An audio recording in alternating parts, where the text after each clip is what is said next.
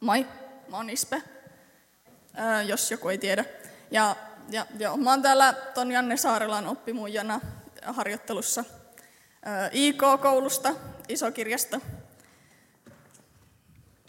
Tarviikohan mun muuta kertoa itsestäni? Olen naispuolinen henkilö, noin 20-vuotias.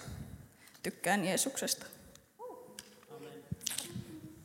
Joo, ja mä ajattelin tulla tässä ihan aluksi, mä aion lukea raamatun kohdan. Tehdään tämmönen, tonne voi laittaa ne diet, jos haluaa.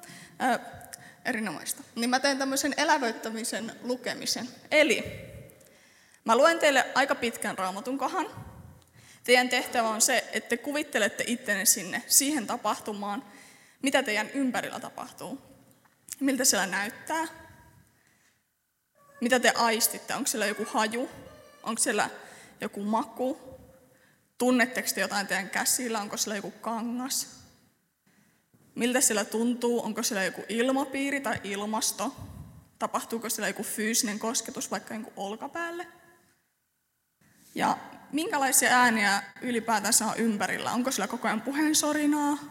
Tuleeko hetkeksi tauko ja kaikki kuuntelee tarkkaavaisena?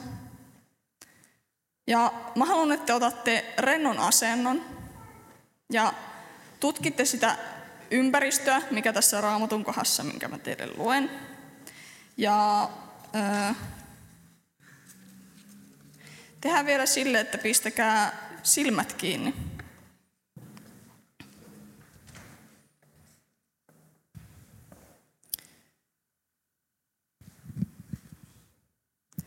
Tämä on Johannes 13, 4-17. Niin hän nousi aterialta, riisui viittansa, otti pellavaliinan ja sitoi sen vyötäisilleen. Sitten hän kaatoi vettä pesuastiaan ja alkoi pestä opetuslasten jalkoja ja kuivata niitä pellavaliinalla, joka oli hänen vyötäisillään. Kun hän tuli Simon Pietarin kohdalle, tämä sanoi, Herra, sinäkö peset minun jalkani? Jeesus vastasi, mitä minä teen, sinä et vielä käsitä, mutta myöhemmin sinä sen ymmärrät. Pietari sanoi hänelle, sinä et ikinä saa pestä minun jalkojani. Jeesus vastasi, ellen minä pese sinua, ei sinulla ole osuutta minun valtakunnassani. Simon Pietari sanoi, Herra, älä pese vain jalkojani, vaan pese myös minun kädet ja pää. Jeesus vastasi, se joka on kylpenyt, ei tarvitse pestä muuta kuin jalat. Ja niin hän on kokonaan puhdas. Te olette puhtaita, ette kuitenkaan kaikki. Hän tiesi kavaltajansa, sen tähden hän sanoi, etteivät kaikki olleet puhtaita. Kun hän oli pessyt heidän jalkansa, pukenut viittansa ylleen ja asettunut taas aterialle, hän sanoi heille, ymmärrättekö, mitä minä olen teille tehnyt? Te kutsutte minua opettajaksi ja herraksi, ja oikeassa olette. Se minä olen. Jos siis minä, teidän herranne ja opettajanne, olen pessyt teidän jalkanne, tekin olette velvolliset pesemään toistenne jalat. Minä olen antanut teille esikuvan, että tekisitte niin kuin minä olen teille tehnyt. Totisesti, totisesti. Minä sanon teille, ei palvelija ole Herransa suurempi, eikä lähettiläs ole lähettäjänsä suurempi. Te olette autuaita, jos te tämän tiedätte ja näin teette. Saa avata silmät.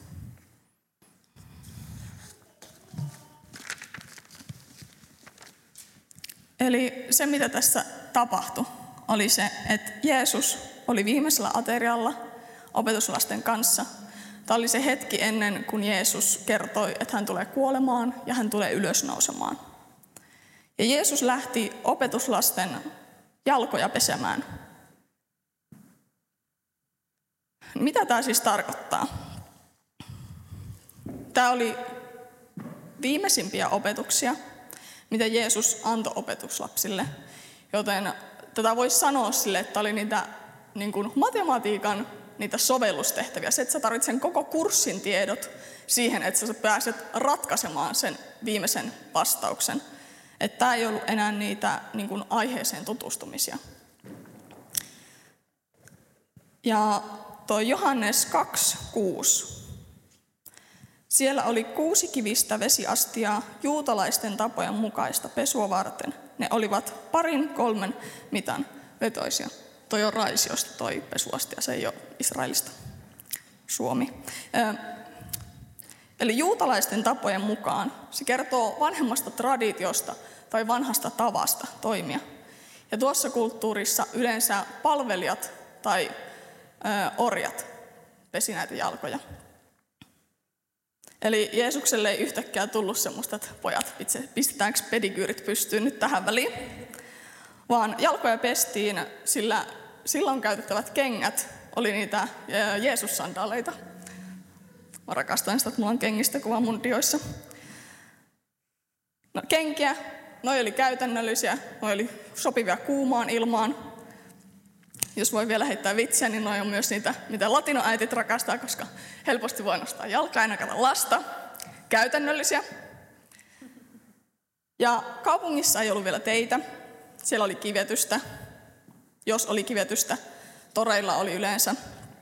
Ja siellä pyöri koko ajan hiekka ja pöly jaloissa. Ja sen lisäksi, kun toreille tuotiin tavaraa, ne tuotiin aaseilla ja kameleilla. Ja aina kun on eläimiä, niin ne yleensä tuo myös edelliset ruuat sinne katunäkymään. Edellisen päivän ruuat. Eli kun mentiin sisälle, sä halusit pestä jalat ennen kuin syötiin, ettei tarvitse syödä kamelin kakkaa varpaa välissä. Ja ateriointi yleensä tapahtui lattian rajassa tai jonkun tyynyn päällä, joten ne jalat ei ollut silleen niin kuin mitenkään kaukana. Eli se oli hyvin käytännöllistä. Mutta se oli yleensä palvelijoiden toimesta. Joten se, kun Jeesus otti palvelijan aseman opettajana ja lähti pesemään opetuslasten jalkoja, se oli hyvin irvokasta siinä kulttuurissa. Ja tästä syystä Simon Pietari hätkähtyi, että sori, sä oot mun opettaja. Joten mitä tarkoittaa Johannes 13, 14? Jos nyt minä, teidän herranne ja opettajanne, olen pessyt teidän jalkanne, tulee myös teidän pestä toistenne jalat. Mä voin ekaksi kertoa siitä, että mitä se ei ole. Se on helpompi rajata pois. Ja se, ettei mennä mihinkään ääripäähän tai väärin ymmärretä tarkoituksella, niin ei ole tarkoitus sitä, että sä oot niin antelias, että sä, vaikka on sulla sitten palkka tai viikkoraha, niin sä antaisit ne kaverille, joka kiristää sua, että anna ne. Ei ole tarkoitus tehdä mitään semmoista, että sä tulisit hyväksi käytetyksi. Ei ole mitään pahaa auttaa raha, tiukassa rahatilanteessa olevaa kaveria, jos sä pystyt luottaa ja sä tiedät, että se menee hyvään käyttöön. Jos sä et pysty luottaa siihen kaveriin, niin sä voit vaihtoehtoisesti vaikka käydä hänen puolesta kaupassa ja ostaa sille parin päivän ruuat. Tarkoituksena ei ole siis aiheuttaa itselle mitään haittaa sillä, että sä autat muita. Maalaisjärkeä saa käyttää, koska se on Jumalan antama asia. Erona kuitenkin hyväksikäytetyksi tulemisella ja oikeanlaisella epämukavuuden kestämisellä. Kristus kärsi meidän vuoksi ja se on kutsunut meidät seuraamaan sitä. Me ollaan maassa, jossa kristittyjä ei vainota, joten meidän on aika hankala ymmärtää se, että, että minkälaista on sanoa, että mä oon uskovainen, mä oon kristitty. Ja kokea se kaikki, mitä sieltä tulee vastaan. Ja mä en osaa antaa esimerkkiä siitä, kuinka meidän vainotut veljet ja siskot, niiden lujasta uskosta tai niiden lujasta asenteesta. Joten mä aion antaa esimerkin, mistä mä tiedän. Mulla on yksi kaveri, joka aina välillä, kun mä kysyn siltä, että, että miksi, sä, miksi sä toimit näin, niin se sanoo, että mä oon valmis, mä osaan tämän tarkasti, Mä oon valmis tekemään suunnatonta vaivaa sun vuoksesi. Ja tämä on se kaveri, joka auttoi mut tänne muuttamaan Seinäjoelle. Se heräsi ennen kahdeksaa aamua, se otti maksuttoman vapaa-päivän töistä ja ennen kahdeksalta aamusta, aamulla me oltiin jo lähdössä tänne, ajamassa tänne. me oltiin pakattu mun isän auto täyteen mun tavaroita. Ja hän palautti mun isän auton Ouluun ennen 12 yötä. Ennen sitä hän oli varmistanut, että mulla on kaikki tarpeellinen mun asunnossa. Eli me oltiin käyty täällä niin kuin ympäri kaikkea ostamassa mulle juttuja. Hän on yksi mun läheisimmistä ystävistä, mitä mulla on. Ja mä arvostan häntä suunnattomasti. Ja tämä esimerkki sanoi sitä, että meidän tulisi toimia toisia kunnioittavasti, vaikka me ei itse välttämättä saataisi sitä kiitosta tai mitään positiivista palkkiota. Ja me ollaan kaikki eletty tähän asti elämää, mitä ollaan nyt täällä maapallolla tallustettu. Ja me kaikki varmasti tietää, että elämä ei koko aikaa sitä hip hip hurraa tai sille serpenttiina jää. Niin välillä täytyy tehdä asioita sen eteen, että saa kauniita asioita. Välillä on nähtävä vaivaa.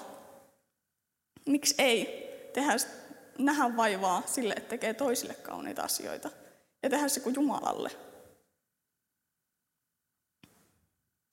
Luetaan seuraavaksi toi Filippiläis 2, 3-5.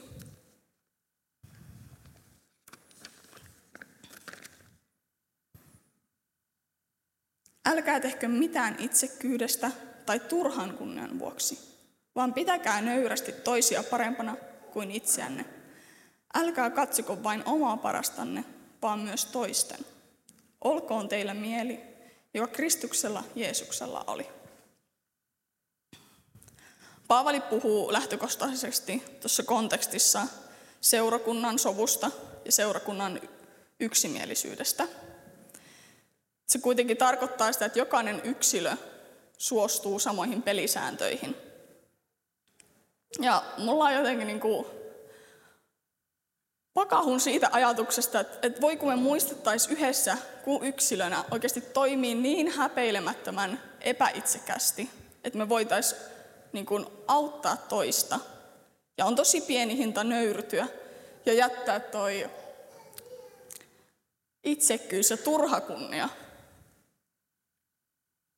ja antaa toiselle aikaa, jotta se toinen ihminen voi tulla kohdatuksi, kuulluksi ja arvostetuksi. Rehellisestä nöyryydestä, ettei me ooteta loppujen lopuksi jotain vastapalvelusta takas, vaan tietoisesti nostetaan se toinen niin kuin korkeammalle kuin me.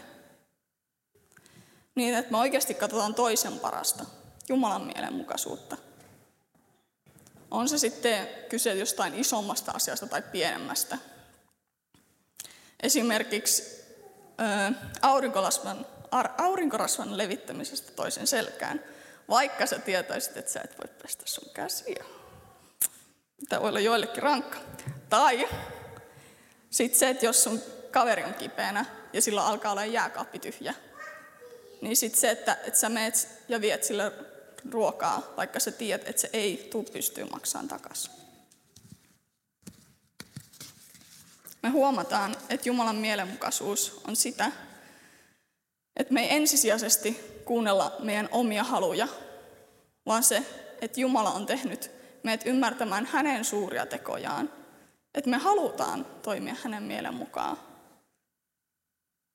Se, että meidän, että meidän halut alkaa olemaan Jumalan haluja, ja kun me toimitaan uskossa Jumalan mielen mukaan, niin mä uskon, että, että Jumala, joka on meissä hänen pyhän henkensä kautta, hän riemuitsee. Ja se, että Jumala on meidän kanssa siinä hetkessä, kun sä elät, olet ja toimit. Ja Jumala katsoo, että, että tos on mun rakas lapsi. Se tekee juttuja. Että, että mun, mun rakas lapsi on tajunnut tämän ja se on mun kanssa.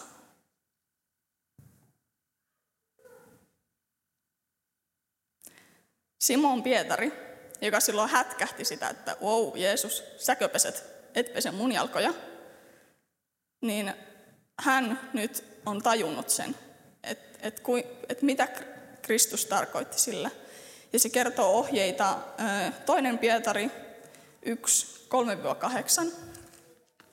Pietari kertoo ohjeita kristityn elämään.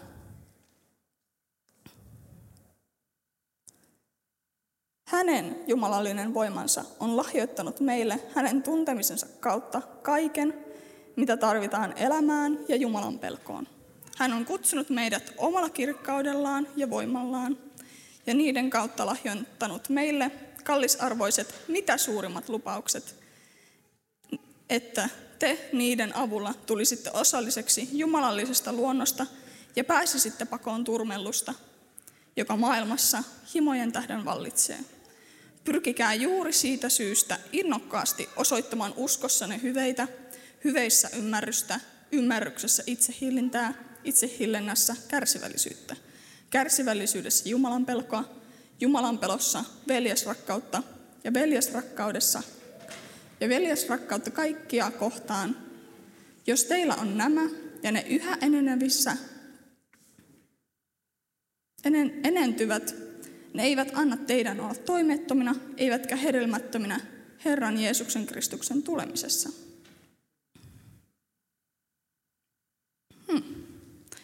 Eli Pietari kertoo ensin siunauksista ja lupauksista, jota me ollaan saatu Kristuksen seuraina, jonka hän, jälkeen hän sanoi, että juuri siitä syystä meidän elämämme tulisi kasvaa Jumalan tuntemisessa.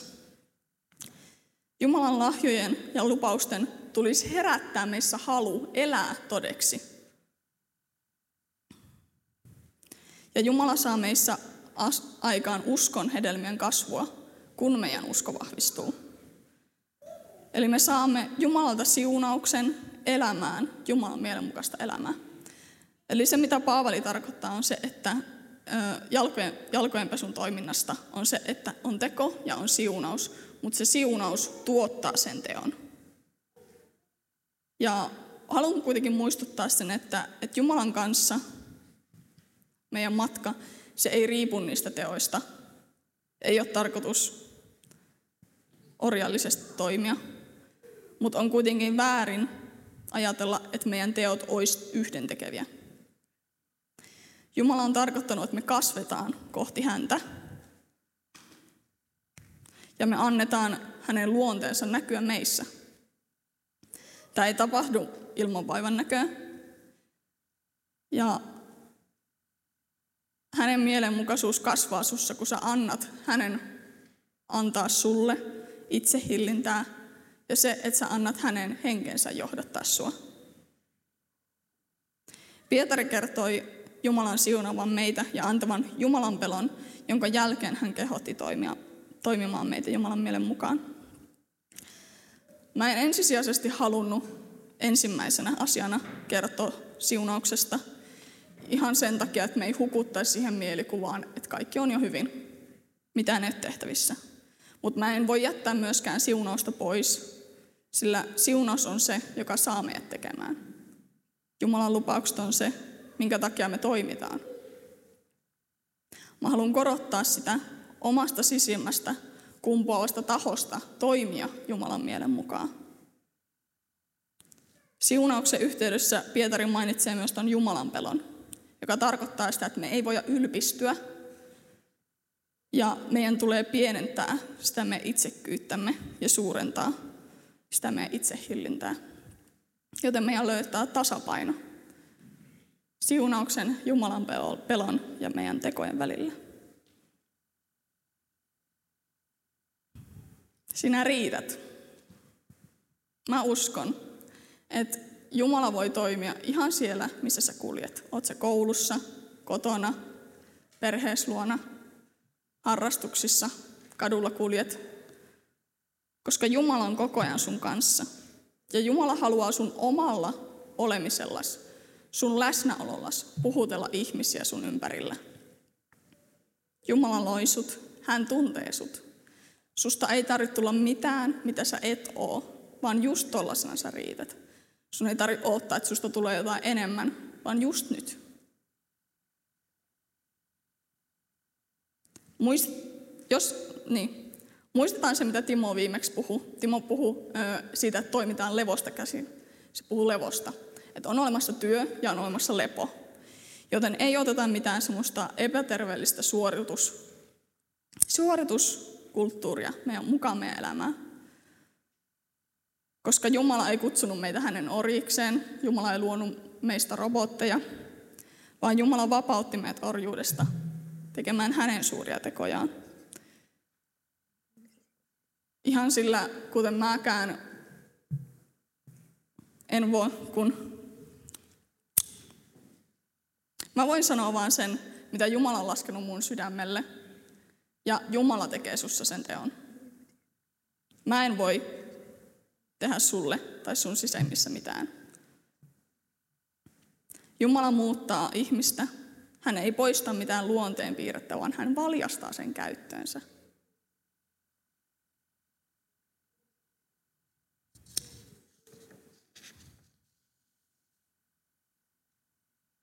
Mä aion seuraavaksi ö, kysellä kysymyksiä, että kuinka sun olisi luontevaa pestä jalkoja. Ei tarvi vastata. Onko sulle luontevaa heittää kaveria kotiin huolimatta näistä bensahinnoista? Onko sulle helppoa kaver- kuunnella kaveri huolia ja täyttää ruokakassit sen kaverin tarvitsemilla asioilla? Onko sulle luontevaa muistaa kaverin toivetta uusista lenkkareista, kun edellisistä tai sen ainoista on tulossa ihan just varpaat läpi? Onko sulle luontevaa lähettää kaverille rohkaisevaa ääniviestiä, puhelua tai vaikka kirjettä, kun sä tiedät, että se käy hankalia asioita läpi? Onko sun kaverilla joku murhe, jota hän ei ole voinut kertoa, koska sulla on ollut kiire? Onko sulle luontavaa käydä mummulassa tekemässä heidän vuosisiivous? Tai käydä moikkaamassa kaveria, käydä auttaa siivouksessa ja muistuttaa häntä syyä? Jeesus tarkoitti jalkojen pesemisellä olla niin radikaalisti palveleva, että me nöyryttäis jättää meidät omat itsekkäät ja itseä korottavat ajatukset sille, että no joku muu voi tehdä. Tai että ihan nyt ei viittis. Ja Jeesus haastoi opetuslapset ja nyt hän haastaa meidät elämään niin, että me nostetaan toisen ihmisarvoa. Ja me ei voi asettaa toista arvokkaaksi ilman, että me osoitetaan hänet arvokkaaksi. Ilman, että me kuunnellaan, ilman, että me vastaanotetaan. Jumala näkee nöyrän sydämen lapsensa, joka on valmis tekemään kauniita asioita. Sen takia, että, että yhä useampi pääsisi tuntemaan sen vallottavan voiman, mikä Jumalalla on, sen vaikuttavan voiman, mikä muuttaa meitä. Hän, joka muuttaa tämän ajan individualistisen, egoistisen ihmisen toisia kunnioittavaksi, tukevaksi, rakastavaksi ihmiseksi. Tarkoituksena on edesauttaa toisen kasvua ja toisen hyvinvointia. Tarkoituksena on edesauttaa toisen kasvua ja hyvinvointia. Tästä syystä mä haluan lopettaa siihen, että jos sä voit huonosti, jos sä löysit mun puheesta pelkän tekemisen, jos et sä kuullut sitä rauhaa, lepoa ja siunausta. Jos tämä kaikki vaan käy päälle ja sä tunnet olos voimattomaksi, niin tuu juttele mulle. Tuu juttele meille, jotka on vastuussa turkouspalveluun. Huolehtikaa ennen kaikkea siitä, että syötte, nukutte ja, pidät, ja huolehditte teidän mielenterveydestä. Te ette ole yksin.